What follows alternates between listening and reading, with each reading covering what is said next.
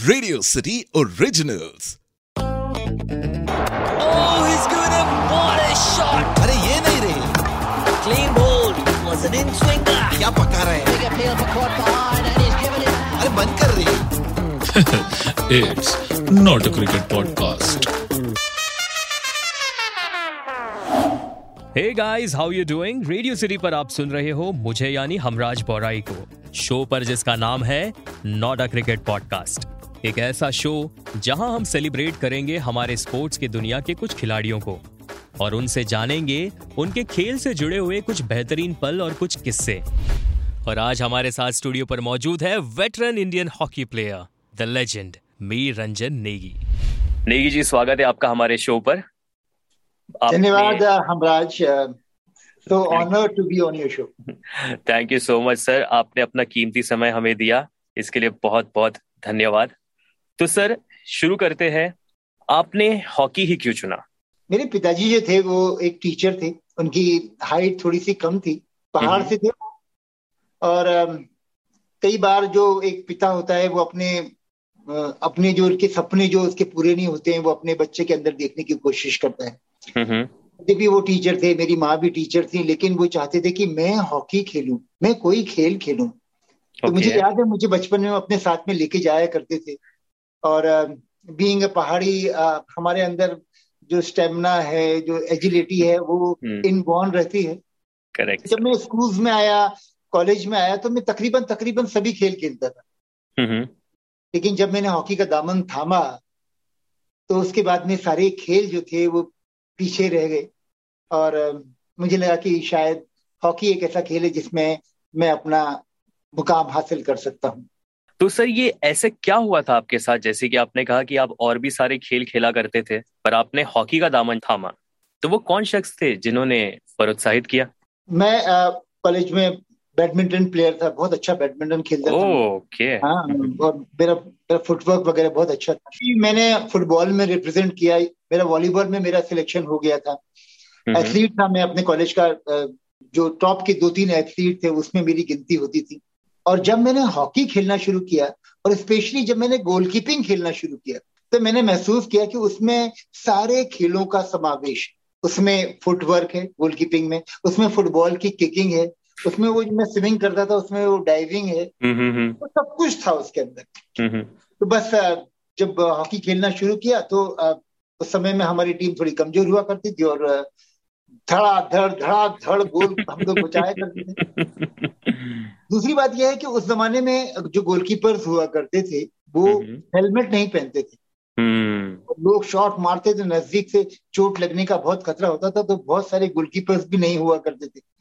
लेकिन हम लोग एक ऐसी जगह से आते हैं जहां पर हमारी बहादुरी हमारी पहचान, हमारे बहुत सारे लोग इसीलिए फौज में जाते हैं। डर जैसी कोई चीज कभी रही नहीं। आजकल तो आप देखते हैं गोलकीपर को पूरा एस्ट्रोनॉट बना रहता है, उसका हेलमेट रहता है, चेस्ट गार्ड रहता है, आर्म्स पूरा एकदम बिल्कुल, लेकिन उस जमाने में ऐसा नहीं। जब हमने खेलना शुरू किया तो ऐसा कोई शरीर का हिस्सा भी नहीं होगा जहां पर चोट नहीं लगी, दांत टूट गए, मुंह में लगी, इधर लगी, लेकिन हॉकी जो है उसका जो कीड़ा है वो एक बार आपको काट लेगा ना, तो उससे बच पाना जो है वो बिल्कुल मुश्किल होता है। बिच्छू ने डंग मार दिया और ओके। आपने घर पे जब बताया कि मैं हॉकी खेलना चाहता हूँ, और उस वक्त क्या रिएक्शन था?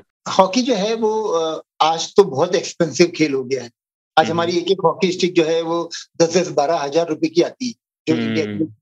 जो हमारा गोलकीपर का किट है वो करीब 1-1.5 लाख रुपए का आता है मिनिमम। जो किट आते हैं ना, बहुत महंगे हो गए।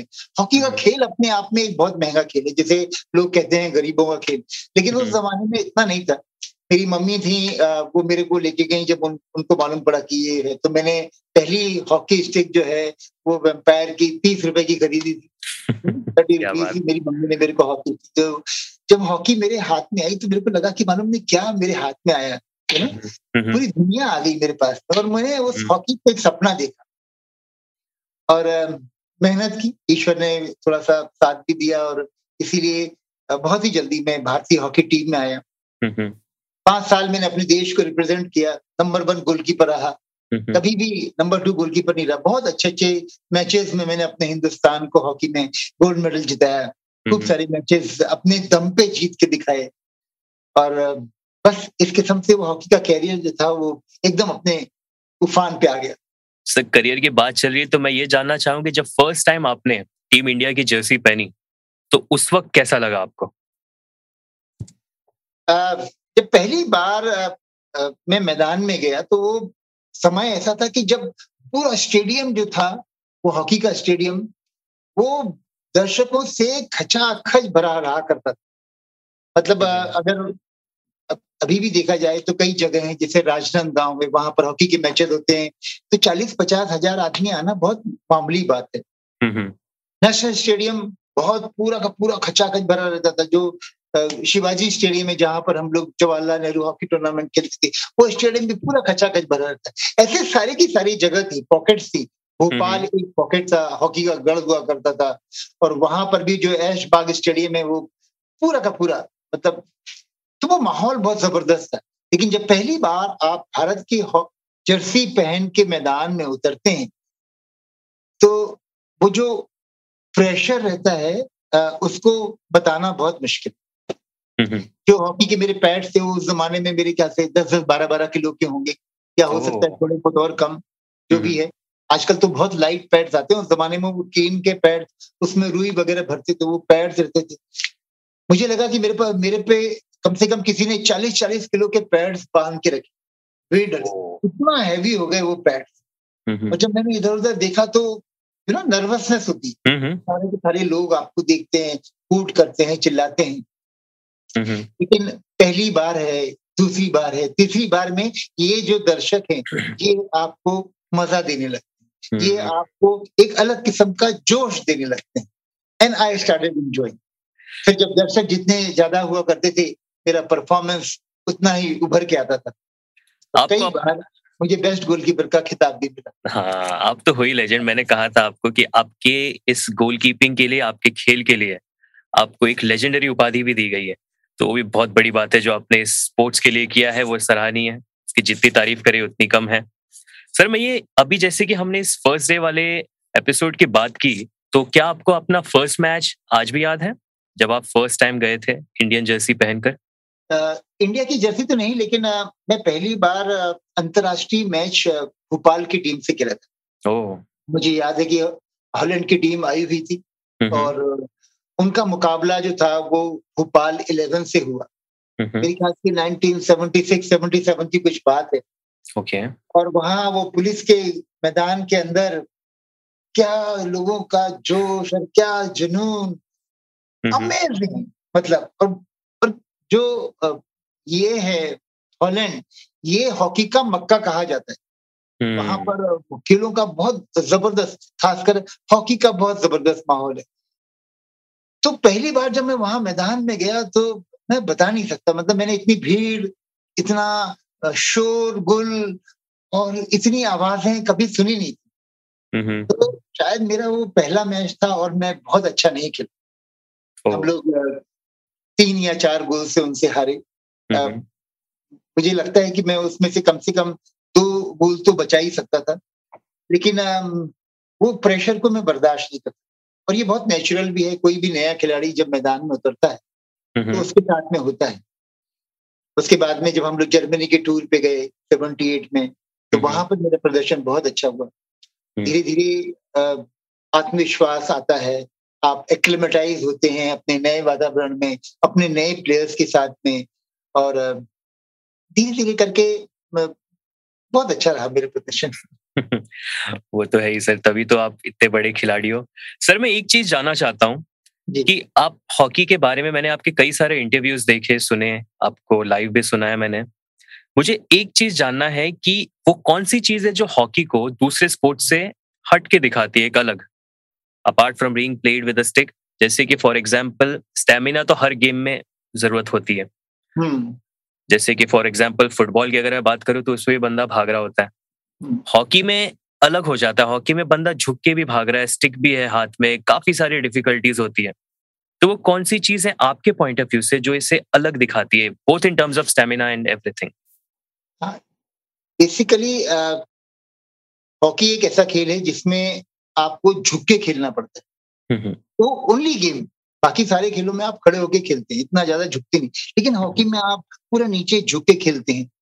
नीचे झुकने के बाद में आप बॉल के साथ में रहते हैं जब आपके पास बॉल आती है, लेकिन आपकी नजर जो रहती है ना वो 360 डिग्री होना चाहिए। आपको मालूम पड़ना चाहिए कि राइट साइड में आपका प्लेयर आ रहा है, लेफ्ट साइड में आपका प्लेयर आ रहा है, पीछे कोई आपके पीछे चेस कर रहा है आपको, और सामने वो जो दुश्मन है जहां आपको गोल मारना है वो भी आपको देखना है। तो ये हॉकी एक ऐसा खेल है जिसमें नीचे आपकी आंखें हैं और चारों तरफ आपको देखने को, मतलब आंखें नीचे और रडार चारों तरफ, हाँ निगाहें चारों तरफ। इसके अलावा हॉकी जो है उसमें आपके हाथ में एक वेपन होता है, एक हथियार होता है जिससे आप दूसरे वाली टीम को चोट भी पहुंचा सकते हैं। हमारे जमाने में यह हथियार थोड़ा सा यूज भी किया जाता था खेलों के अंदर, मार देते थे, लेकिन आजकल नहीं मार सकते आप। आपने यूज किया था।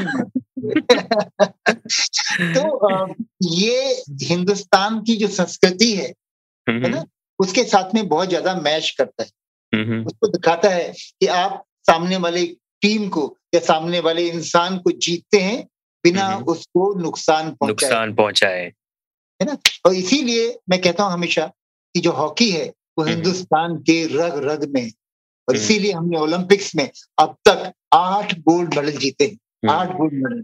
ये बहुत बड़ा अचीवमेंट है, ये हमारे लिए बहुत फक्र की और गर्व की बात। Correct sir, correct. तो सर मैं ये भी जानना चाहूंगा कि पिछले वक्त में जिस तरीके से ट्रेनिंग हुआ करती थी इंडियन हॉकी टीम की और आज जिस तरीके से ट्रेनिंग हो रही है, आपको लगता है कि हम लोग अप टू द मार्क कर रहे हैं इंटरनेशनल टीम्स के मुकाबले? एक समय ऐसा था कि भारत का वर्चस्व जो था हिंदुस्तान और पाकिस्तान की हॉकी का, वो बहुत जबरदस्त था अंतरराष्ट्रीय स्तर के ऊपर, लेकिन कुछ नियमों में बदलाव किए गए, और उन नियमों में एक ये भी था कि वहां पर एक एस्ट्रोटर्फ को लेके आए गए। एस्ट्रोटर्फ लाने के बाद में विदेशी लोगों ने कई नई स्किल्स को डेवलप किया, उसमें से एक ड्रैग फ्लिक थी। वहां पर कई बार हार और जीत का फैसला वो एक इंसान कर देता था जो वो गोल मारता था। तो हॉलैंड के पास में एक बॉवलेंडर करके बहुत बड़ा प्लेयर था, पाकिस्तान के पास में सोहेल अब्बास करके था, हाँ वो बहुत अच्छे थे। ऐसे करके बहुत सारे प्लेयर्स हुए जिन्होंने अकेले अपने दम के ऊपर, वो एक स्किल के ऊपर हिंदुस्तान को जगाया। हमारे पास में भी ऐसा रहा कि हमारे पास में जुगराज सिंह आए, बहुत जबरदस्त, लेकिन उनका एक्सीडेंट हो गया, है ना। उसके बाद में हमारे पास में संदीप सिंह जो अभी हरियाणा में स्पोर्ट्स मिनिस्टर हैं, तो वो उनकी पीठ पे किसी पुलिस वाले की गोली चल गई गलती से, वो भी अपाहिज हो गए थे। ये बात अलग है कि वो दोबारा वापस लौट के आए, करेक्ट। लेकिन इन चीजों ने हिंदुस्तान की हॉकी को थोड़ा पीछे किया, नियमों में बदलाव, और इसके अलावा एस्ट्रोटर्फ की थोड़ी कमी रही। आज भी हमारे हिंदुस्तान में बहुत सारे शहरों में, इंक्लूडिंग मेरे शहर में, हॉकी के मैदान नहीं है, मतलब एस्ट्रोटर्फ नहीं है, तो जो भी बच्चे खेलते हैं उनके लिए थोड़ा सा मुश्किल होता है। और बस इसीलिए हिंदुस्तान जो था वो एक समय के बाद में धीरे धीरे धीरे करके पिछड़ने लगा।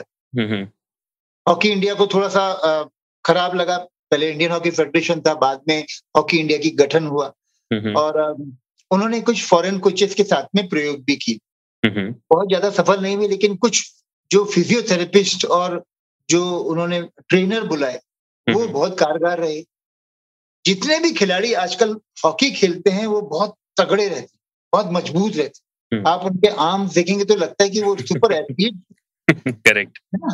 तो इसके लिए स्टेमिना, पावर, इन चीजों ने हॉकी को डोमिनेट करना शुरू कर दिया, और चूंकि यूरोपियंस हमसे ज्यादा ताकतवर थे, हमसे ज्यादा पावरफुल थे, हमसे ज्यादा स्किलफुल थे स्टॉकिंग में, पुशिंग में, तो वो थोड़ा सा आगे निकल गए। लेकिन अब हमारी टीम जो है वो सुधर गई है, हमारे पास में अच्छा ट्रेनिंग प्रोग्राम है, और इसी वजह से 41 साल के बाद में हिंदुस्तान में पिछले ओलंपिक्स में, टोक्यो ओलंपिक्स में 41 साल के बाद में ब्रॉन्ज मेडल जीता। Correct sir. सर मैं इस पे आगे आपको एक सवाल पूछने वाला हूँ, पर मैं इससे पहले ये पूछूंगा, जैसे कि अब सारे खिलाड़ियों के बारे में बात हो रही है, तो आपका फेवरेट प्लेयर कौन सा रहा है थ्रू आउट योर करियर? मैंने बहुत सारे प्लेयर्स को नजदीक से देखा। मेरे कंटेम्परेरीज के पहले के जो प्लेयर्स थे उसमें अशोक ध्यानचंद जी ने मुझे बहुत ज्यादा इम्प्रेस किया। अशोक गोविंदा उनकी जोड़ी हुआ करती थी और वो इतने मतलब गजब के प्लेयर्स थे कि जिनकी मैं क्या तारीफ करूं। 3 Asian games, 3 world cup, Olympics और उसके बाद में 75 में जब हिंदुस्तान ने अपना पहला और आखिरी वर्ल्ड कप जीता, उस टीम में गोल जिस इंसान ने मारा वो उसके बेटे थे जिनके नाम पे हिंदुस्तान में आज सारे स्टेडियम।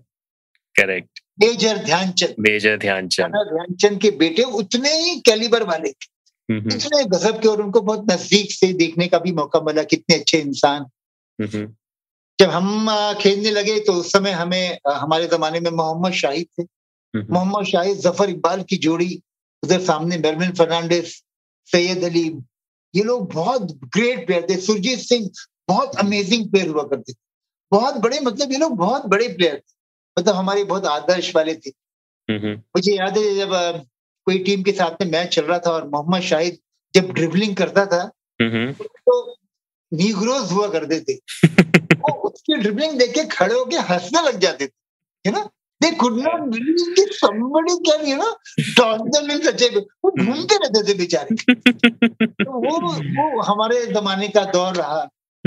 उसके बाद में जब मैंने कोचिंग करना शुरू की तो मैंने धनराज पिल्ले के साथ में काम करने का मौका मिला, जुगराज के साथ में काम करने का मौका मिला, और भी बहुत सारे, दिलीप तिर्की है, आशीष बलाल है, बहुत सारे प्लेयर्स, इनके साथ में खेलने का मौका मिला। और मॉडर्न जमाने में मैं धनराज को बहुत ज्यादा मानता हूँ। 4 ओलंपिक्स में उन्होंने हिंदुस्तान को रिप्रेजेंट किया। 2 दिन पहले उनका जन्मदिन भी था, 16 को। और बहुत अच्छे प्लेयर है, मतलब हॉकी का एक जमाने में बहुत अच्छा क्रेज। मुझे अच्छे से याद है, इतना माहौल, हर जगह आप देखो तो बस लोग अपने बच्चों को हॉकी खिलाना चाहते थे, उनको अशोक और गोविंदा बनाना चाहते थे।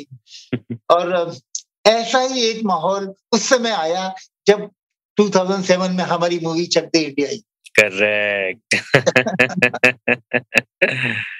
Yes sir. मैं भी ये बोलना चाहूंगा हॉकी के ऊपर, क्योंकि मैंने भी जब मैं छोटा था तो उस वक्त 2 नाम थे जो कि बहुत सुर्खियों में थे। क्रिकेट की बात करेंगे तो सचिन तेंदुलकर और हॉकी की बात करेंगे तो हमारे धनराज पिल्ले। ये दोनों ने अपने खेल से जो पूरे इंडिया का नाम ऊपर लेके गए, तो इन लोगों ने अपने खेल से जिस तरीके से इंडिया को उस शिखर तक पहुंचाया, मतलब इसकी जितना कहीं उतना कम है। स्पेशली धनराज पिल्ले, मतलब बीइंग अ स्पोर्ट, मतलब वो उस टाइम पे इस तरीके का अपना प्रदर्शन दे रहे थे स्पोर्ट्स में। तो सर मैं एक और चीज पूछना चाहूंगा, आप उस दौर में हॉकी खेलते थे जिस वक्त क्रिकेट और हॉकी दोनों की लगभग एक ही लेवल पे थे, ये पॉपुलैरिटी अचानक ये क्या हो गया? मतलब पॉपुलैरिटी वाइज अगर देखा जाए तो क्रिकेट आगे क्यों चला गया? कहीं ना कहीं हमराज, मुझे लगता है कि हॉकी के साथ में थोड़ा सा नाइंसाफी हुई है, उसकी उपेक्षा हुई है। और जो लोग, जिनके हाथ में हिंदुस्तान के खेलों को आगे बढ़ाने की बागडोर थी, वो अपने मिशन में कामयाब नहीं हुए। हम लोगों ने बहुत अच्छा माहौल था, खेलों का माहौल था, लेकिन कहीं ना कहीं जब 83 में क्रिकेट का वर्ल्ड कप जीता, उसके बाद में क्रिकेट में जिस तरीके से लोगों का रुझान पैदा हुआ, जिस तरीके से पैसा आया, तो पूरा देश जो था वो एक तरह से क्रिकेट प्रधान देश हो गया। मतलब everybody used to love cricket. तो सारे के सारे जो नेता थे, जो लोग थे, स्पॉन्सर थे, उनका झुकाव जो था वो कंप्लीटली खेलों की तरफ, क्रिकेट की तरफ चला गया, और हॉकी को उन्होंने इग्नोर कर दिया। मैं कहता हूँ हॉकी नहीं, दूसरे सभी खेलों को कंप्लीटली इग्नोर किया। वर्ल्ड कप होता है, 200 टीमें फुटबॉल में की उसमें हिस्सा लेती हैं, क्रिकेट का world cup, FIFA world cup बोलते हैं उसको। 200 टीमें, और उसमें छोटे छोटे मुल्कों की टीम हिस्सा लेती। क्रोशिया, जिसकी आबादी कुछ 50 लाख है, वो फाइनल खेली। मतलब एक ऐसा मुल्क कितना ध्यान देता है अपने खेलों के प्रति, और वहां 200 टीमों में हिंदुस्तान की फुटबॉल टीम का नाम नहीं, हिंदुस्तान की टीम का नाम नहीं। और ये फुटबॉल है, हॉकी है, टीम गेम्स हैं सारे के सारे, और भी हैं, बास्केटबॉल है दूसरे खेल। तो कहीं ना कहीं पे कुछ ना कुछ laxity on the part of the government and the administrators हुई है, और उसका नतीजा जो है वो बहुत बुरी तरह से हम लोगों ने झेला। बाद में एक मेरे स्टूडेंट ही है वो, दिलीप तिर्की, जिसने कम से कम 400 अंतरराष्ट्रीय मैचेस भारत के लिए खेले, उनको मेंबर ऑफ पार्लियामेंट बनाया उड़ीसा की तरफ से। मुझे लगता है कि उन्हीं के प्रयास रहे कि नवीन पटनायक जी ने 200 करोड़ रुपया हॉकी के अंदर पंप इन किया, हॉकी को स्पॉन्सर किया। आप देखते हैं उड़ीसा की जर्सी, और एक नई नई सांस मिली भारतीय हॉकी को, एक नई ब्रेथ, उसको थोड़ा सा उसकी जो बुझ गई थी ना, उसको एक नई दिशा मिली। उनके पास में पैसा आया तो उन्होंने उसको अच्छे तरीके से कोचेस वगैरह लगा के अच्छे तरीके से कम जो टॉप के जो टीमें थी, जो हमारे टॉप के जो 40-50 लोग थे, उनके ऊपर ध्यान देना शुरू किया। और बहुत सारे लोग उड़ीसा के वहां से हॉकी में निकले भी, अमित रोहिदास, दूसरे लोग भी, वो लोग भी वहां से खेले। जिस बार अभी ओलंपिक्स में जीतने के बाद में वो लोग लौटे तो 2.5 करोड़ रुपया उनको मिला, उनको डीएसपी की नौकरी बनाई। अभी 21 साल में अगर वो डीएसपी बने हैं तो मेरे ख्याल से वो बहुत बड़ी पोस्ट के ऊपर जाके रिटायर होंगे, और वो एक इंस्पिरेशन बनेंगे उन खिलाड़ियों के लिए जो हॉकी खेलना चाहते हैं। ये जो है एक सीएम ने किया। मैं चाहता हूं कि हर एक जगह पर इस तरीके से प्रमोशन होना चाहिए। खेलों के प्रति लोगों का रुझान तब बढ़ेगा जब खेलों में ग्लैमर और पैसा आएगा, दोनों चीजों का आना बहुत जरूरी है। और जब तक ये नहीं होगा तो यकीन मानना जितने भी प्रयास किए जाएंगे वो धीरे धीरे करके सब खत्म हो जाएगा। बिल्कुल सही कहा आपने सर। तो ये था हमारे veteran hockey player the legend Mir Ranjan Negi के इस एपिसोड का पहला भाग, और अगले भाग में हम जानेंगे कि मीर रंजन नेगी के साथ गद्दार शब्द क्यों जुड़ गया। आप सुन रहे थे नॉट अ क्रिकेट पॉडकास्ट मेरे यानी हमराज बोराई के साथ, ओनली ऑन रेडियो सिटी। अरे ये नहीं रही, क्या पका रहे हैं? अरे बंद कर रही। It's not a cricket podcast.